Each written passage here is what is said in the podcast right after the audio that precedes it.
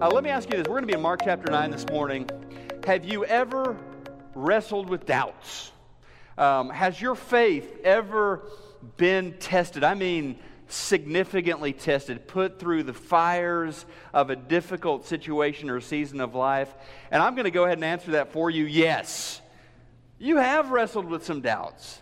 Um, you have struggled with your faith at some times. As someone once said, uh, yes, I have doubts. After all, I practice a faith, not a certainty. We practice a faith, not a certainty.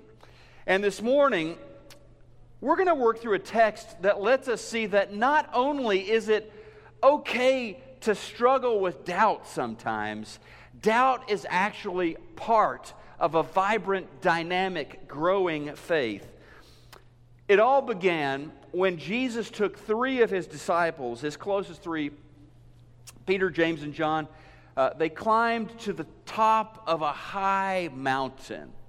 And when they got there, they got a view like no other. And we're not talking about the beautiful, fertile valley below and the hills around them and the Mediterranean there and the Gal. No, we're talking about the view they got of Jesus was like none other in Mark chapter 9. It was stunning before their very eyes. These same eyes that in the previous chapter had had great difficulty seeing Jesus.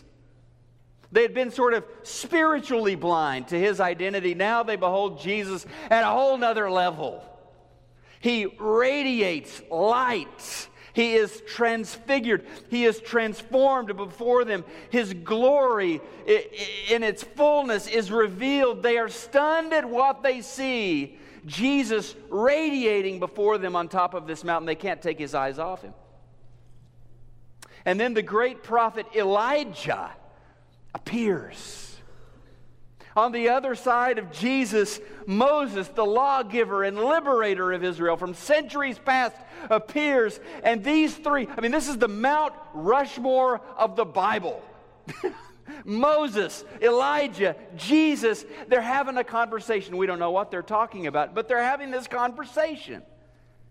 And Peter, James, and John are blown away. They are awestruck. They don't know what to do. They don't know what to say. Peter kind of decide, hey, let's build some shrines here, you know, to celebrate this moment. And Mark records for us, verse 6. Peter, he said this because he didn't really know what else to say. They were all terrified. That's in verse 6. And sometimes it's just better to keep your mouth shut. Amen? Peter could have kept his mouth shut there. And then this cloud appears overhead, and the voice of God cuts through that cloud and says in verses 7 and 8, This is my dearly beloved Son. Listen to him. And suddenly, when they looked around, Moses and Elijah were gone. And Jesus only Jesus was with them. That's a message in multimedia message, right? In the words, in the visual, now, it's only Jesus standing before them. He is the one. You think Moses and Elijah are the Mount Rushmore of faith. Jesus is greater. You think you need to pay attention to the Tanakh, to the Torah, to the Old Testament scripture, to the law that was given to Moses. That's nothing. This is my son. This is my flesh and blood. Listen to him. Pay attention to him. What an amazing moment to be a part of. And then they come down the mountain, and it is quickly back to reality. There is a, a large crowd waiting down below for them to return. And right in the middle of that crowd, there is an argument, a fierce argument happening, happening between the disciples, the nine that had been left behind, and religious scholars that had come up from Jerusalem. They are having quite a brawl. At the center of their argument is a father and his son, right? The argument has to do with them. The father interrupts all of this before they can even figure out exactly what's happening. He throws himself at the feet of Jesus and he begins to beg Jesus to help his son. Help my son. The son was possessed by a demon. For years, he had lived this tortured existence, inhabited by a force hell bent on destroying him. Mark lets us know the demon would, would throw him into fires, a campfire, an oven, try to, try to get him to destroy himself in fire, or try to get the boy to destroy himself by throwing himself into water, into a lake, into a river, to drown himself. It was a horrible, horrible reality that the son lived in, that the father lived in. And when this demon saw Jesus, obviously there's going to be a reaction. This is the Son of God, after all. And so he throws the boy at that moment into this violent seizure. The crowd, as this demonic presence manifests in front of him, the crowd pulls back in fear. Jesus, of course, he's not pulling back, totally calm. I love it. He just turns to the father and he says, So, how long has this been going on? The father says, This, this has been going on for years. And you can hear the heartbreak in that father's reply. I mean, this is his boy. This is his flesh and blood, his son. And he wants more than anything else for his child to be set free, for his child to experience a restoration of his health. And I admire, by the way, I admire this dad. I can't tell you how much I admire this dad because you know, this has been going on for years. You know, I mean, here he is looking for an answer in front of Jesus. You know, this guy's been looking for answers all over the place. Answers that the doctors have not been able to give him one after the next, answers that spiritual leaders have not been able to give him request after request to these therapy. I don't know what, ever, I'm sure he tried everything to find healing for his son. And now he's in front of Jesus. But the, the thing I admire is he hasn't quit. Well, we love our kids, we don't quit on our kids. And so, regardless of all these failures, of all these these attempts to find solutions that, that resulted in nothing, that just fell to the ground. Here he is again. He will not quit. He will help his son. And so, this is what he says to Jesus Jesus, help us if you can. Jesus' reply if, if I can't look, Jesus said, the problem is not here, right? The problem is not with me and my lack of power. This is a, this is a question of belief. This is what we're dealing with. It's an issue of faith. So Jesus says to the Father, Do you believe? And you got to love the answer. Yes and no is the answer. Do I believe? Yes and no. I love that honesty. And that, folks, is not a lack of faith. That is an honest faith. It's what that is. A faith forged in the fires of unanswered prayers, a faith forged in the fires of waiting, a faith forged in the fires of disappointments. Verses 23 to 24. Jesus says, What do you mean if I can?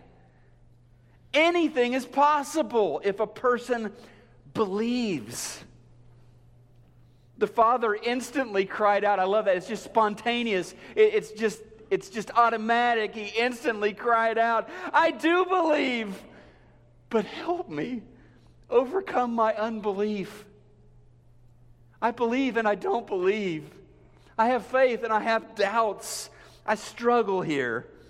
Now, back to that argument that, that we came upon earlier. As they come down from the mountain, the, the disciples, the, the religious scholars from Jerusalem are, ha- are having this fight, you know.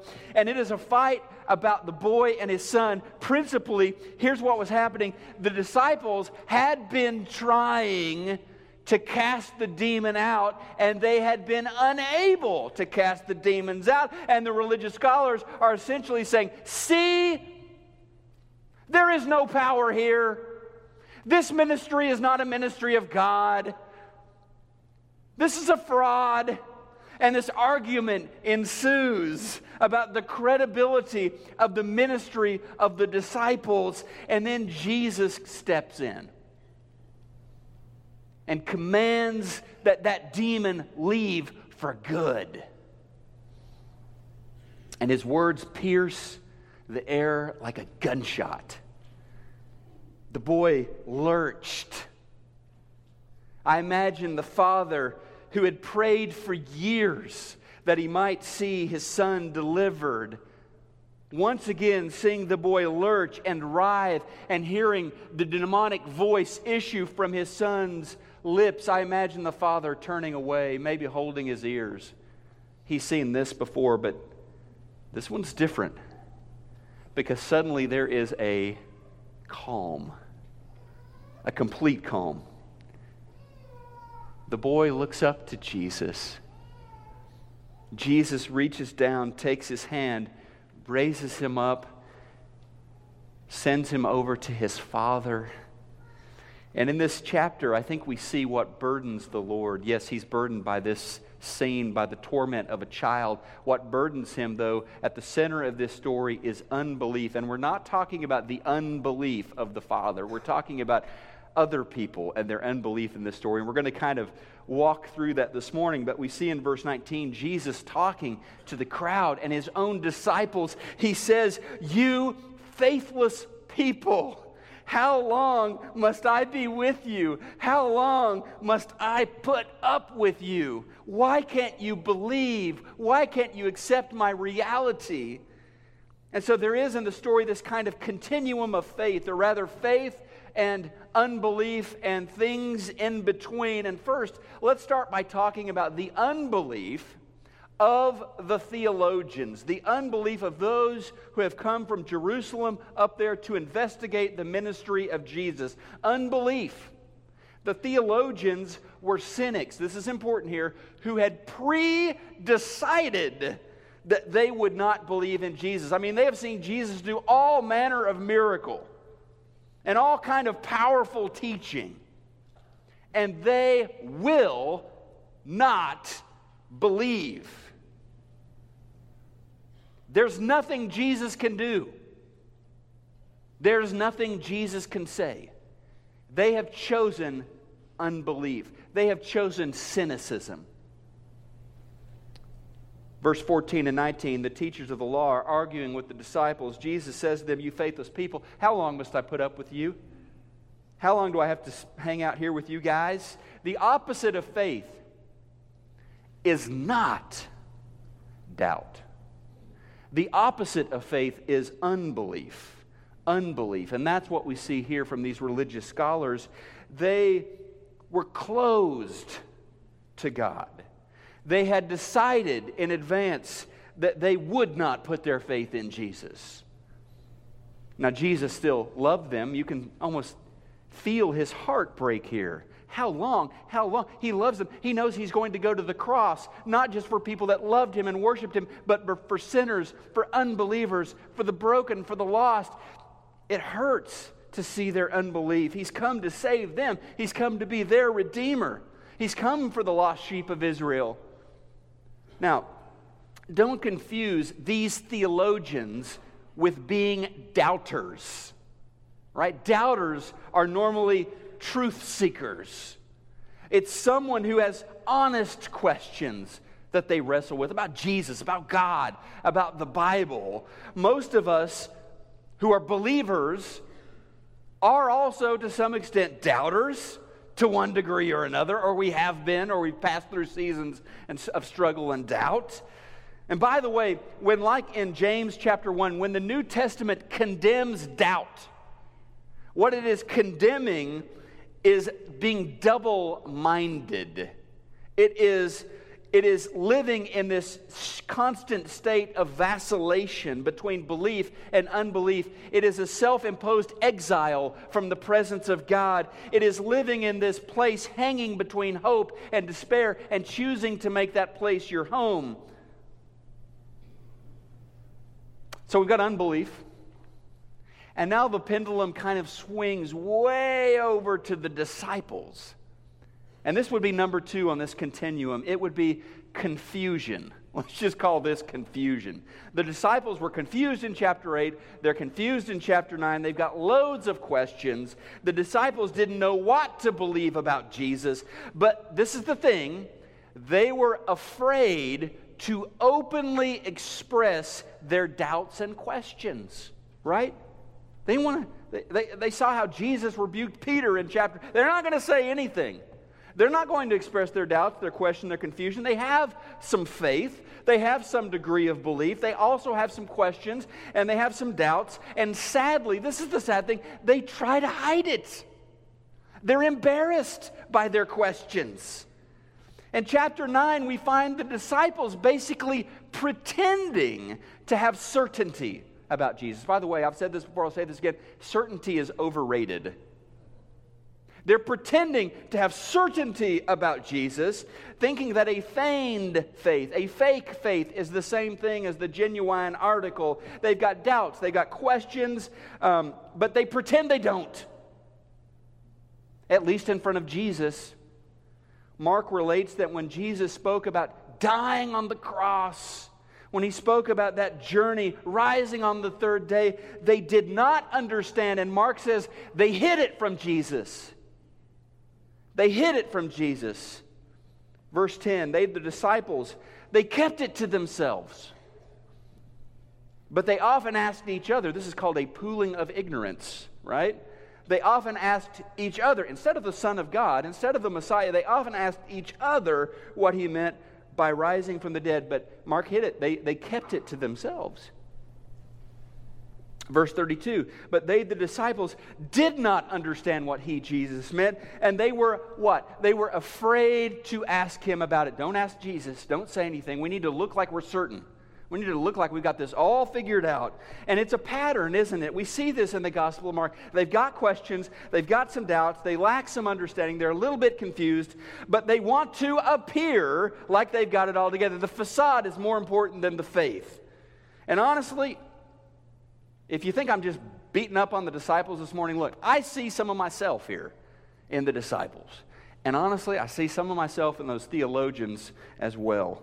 I see those different degrees of faith and doubt and struggling within me.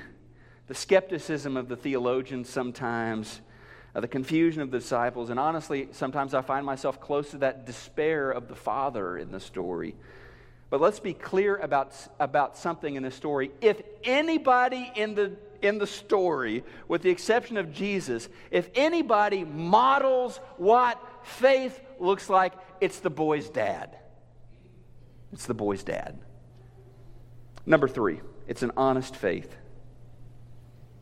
In the midst of his despair and doubt, the father chose, he didn't choose to unbelieve. He chose to trust, he chose to believe in the power of Jesus.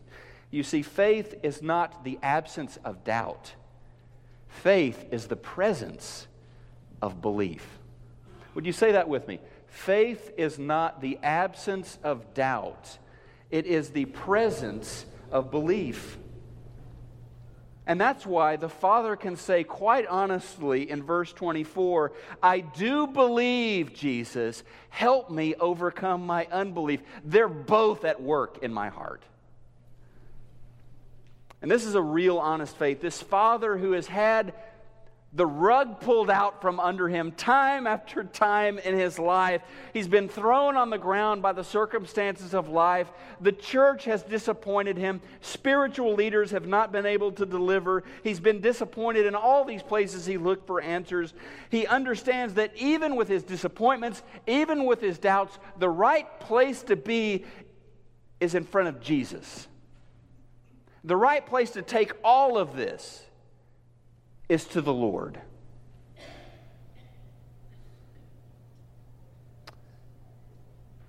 He had his doubts. But it wasn't time to run away from Jesus. It was time to hold on to what little faith he had. Seems like somebody said something one time about just just having the faith of a mustard seed. Somebody said something about that one time, didn't they? And he hangs on to this mustard seed sized faith and he moves toward Jesus. And whenever we move toward Jesus, we're moving toward hope, is what we're doing. The father understood that he had done everything he could for his son, and the one thing that he could not give his son was deliverance. Only Jesus could do that. And so, what I want to do as we close out this morning is just talk about when in doubt. What do you do when you're in that space where you've got so many questions? and there's a little bit of confusion mixed in. Why is this going on? Um, and the first thing you do, and we're going to look to this father as a model of what you do when you're believing and unbelieving at the same time. And the first thing you do is involves permission. It involves giving God permission to be God. Let go, let God. It involves giving God his God license and getting off the throne and allowing him to do his job. Permission and honest faith gives the Lord freedom to work without having to know all that he is up to all the time. Right? That's faith. That's faith. Father didn't know how this was going to happen. He didn't know when it would happen, but it didn't stop him from believing as best he could. It's a reality check here, right? You're not God. Newsflash I'm not God. And if you have to know exactly what the Lord is going to do and when He is going to do it, if you demand that God show you his playbook, then you're not letting God be God. You're not trusting.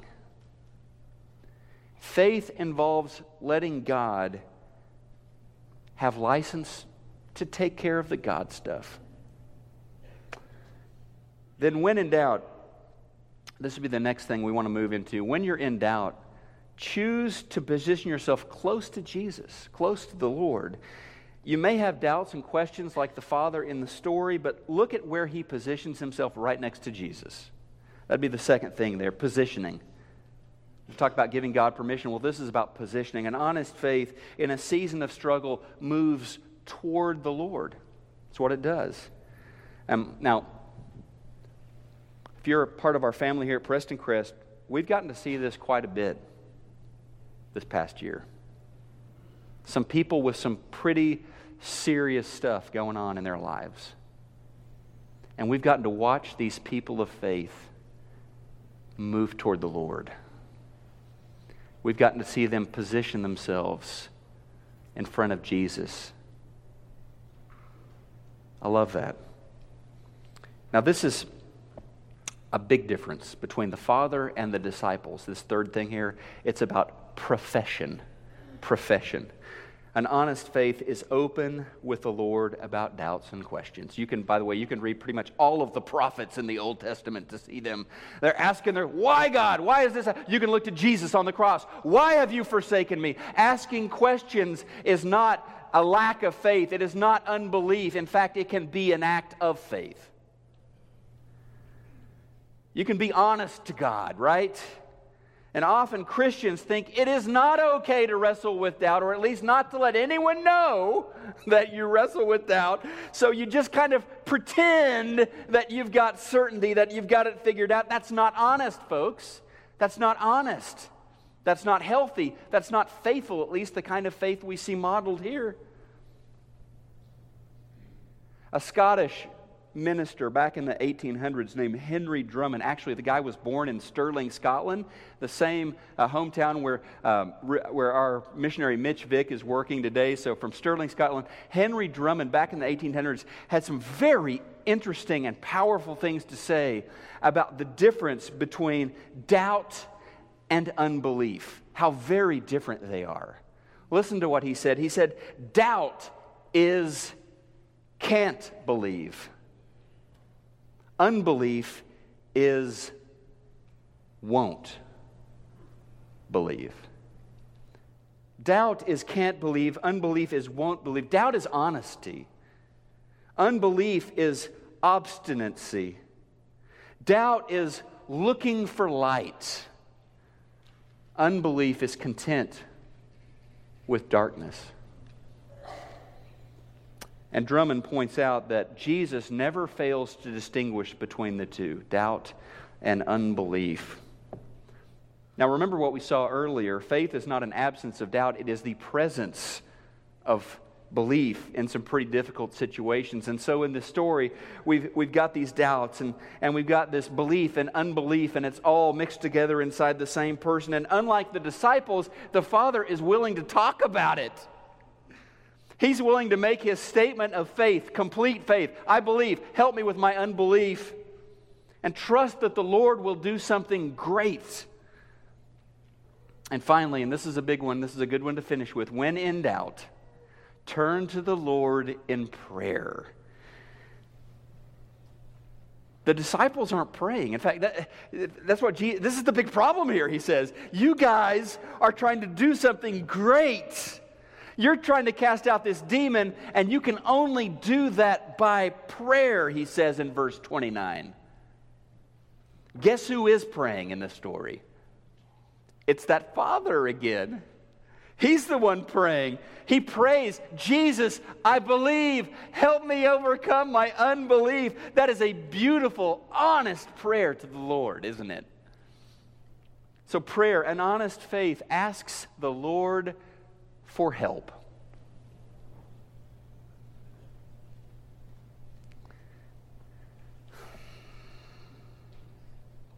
Now, you can try to work it all out by yourself. You can try to work it all out by yourself. That is an option. My question to you is how's that been working out for you so far? How's that been going?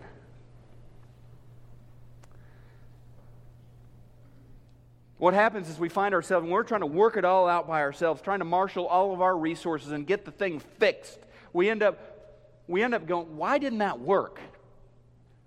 Why did we fail? Why wasn't I able to achieve that? Why couldn't I make that happen? Why couldn't we cast that demon out? Or you can be honest and say, hey, Jesus, help me. Help me. Help me with my belief and my doubt. Help me. So, right here, right now, what is it that you need to be praying about?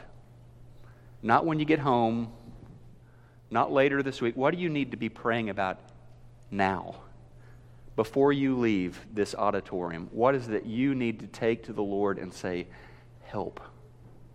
Help me. What is it that's on your heart? And will you come to the Father in the name of Jesus and ask for help today? Or, if you want to cry out to the Lord this morning and confess Him as your Lord and Savior, we would love to assist you with that. We would love to help you put on Jesus in baptism this morning. I mean, what a joy that would be. Maybe that's what you need to do. Maybe you've been putting that off because of unbelief. And if you're at a place of unbelief, my prayer is that the Lord will give you a glimpse of his reality and his glory, just like he gave Peter, James, and John on top of that high mountain, that you can just get the curtain pulled back and the Spirit will show you his reality. Or maybe you're at a place of doubt this morning. I need to be baptized, I need to follow Jesus, but I've still got doubts, Gordon. I would say, welcome to the club. How about taking a step of faith? How about choosing to step into belief instead of constantly choosing to step into unbelief? Calling on the name of the Lord. That's what you can do this morning, right here, right now. If you just need prayers, what we do here every week is give you a chance just to get together with somebody, put your arm around and pray, seek prayers, or offer prayers to someone you know is going through a struggle. Come down, uh, pray with me or one of our elders. However, you need to respond to Jesus, He's here. Respond as we stand together in worship.